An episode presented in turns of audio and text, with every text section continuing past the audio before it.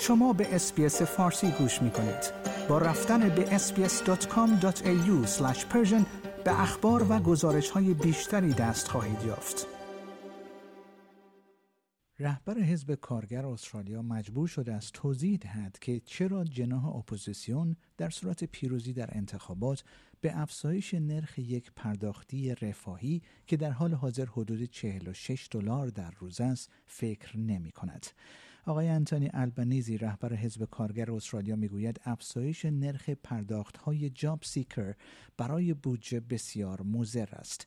او از تصمیم خود مبنی بر عدم تمرکز بر این سیاست آن هم در انتخابات آتی دفاع کرد.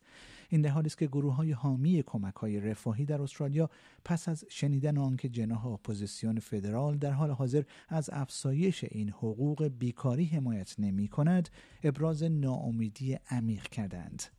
نرخ فعلی این کمک پرداختی رفاهی برای یک فرد مجرد در حال حاضر 642 دلار و 70 سنت در هر دو هفته یا حدود 46 دلار در روز است که به گفته طرفداران این کمک پرداختی رفاهی بسیار کمتر از برآوردهای کنونی پیرامون معضل فقر در کشور است.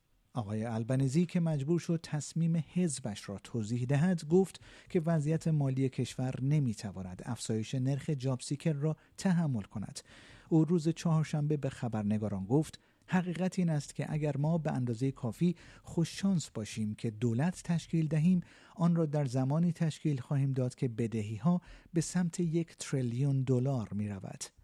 رهبر حزب کارگر افسود به همین دلیل شما نمی توانید تمام آسیب ها را تعمیر کنید یا هر کاری را که می خواهید فورا انجام دهید چرا که از نظر مالی مسئول خواهید بود دولت آقای اسکات موریسون نخست وزیر استرالیا در فوریه سال گذشته و پس از سالها مبارزات انتخاباتی های رفاهی این پرداختی را به میزان 50 دلار در هر دو هفته افزایش داد.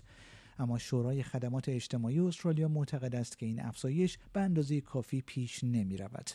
این شورا خواستار افزایش بیشتر این حقوق بیکاری به حداقل 70 دلار در روز شده است. کساندرا گولدی مدیرعامل این شورا گفت که نرخ فعلی برای پوشش هزینه های اساسی کاملا ناکافی است زیرا مردم برای تأمین هزینه های خود با مشکل مواجه هستند. جدیدترین بودجه فدرال استرالیا نشان می دهد که پیش بینی می شود بدهی خالص به 631 ممیز 5 دهم میلیارد دلار در سال مالی جاری برسد. افزایش بار بدهی استرالیا با ده ها میلیارد دلار مخارج مربوط به محرک های اقتصادی اضطراری در پاسخ به همه‌گیری کووید 19 مرتبط است. آیا می خواهید به مطالب بیشتری مانند این گزارش گوش کنید؟ به ما از طریق Apple Podcast، Google Podcast، Spotify یا هر جای دیگری که پادکست های خود را از آن می گیرید گوش کنید؟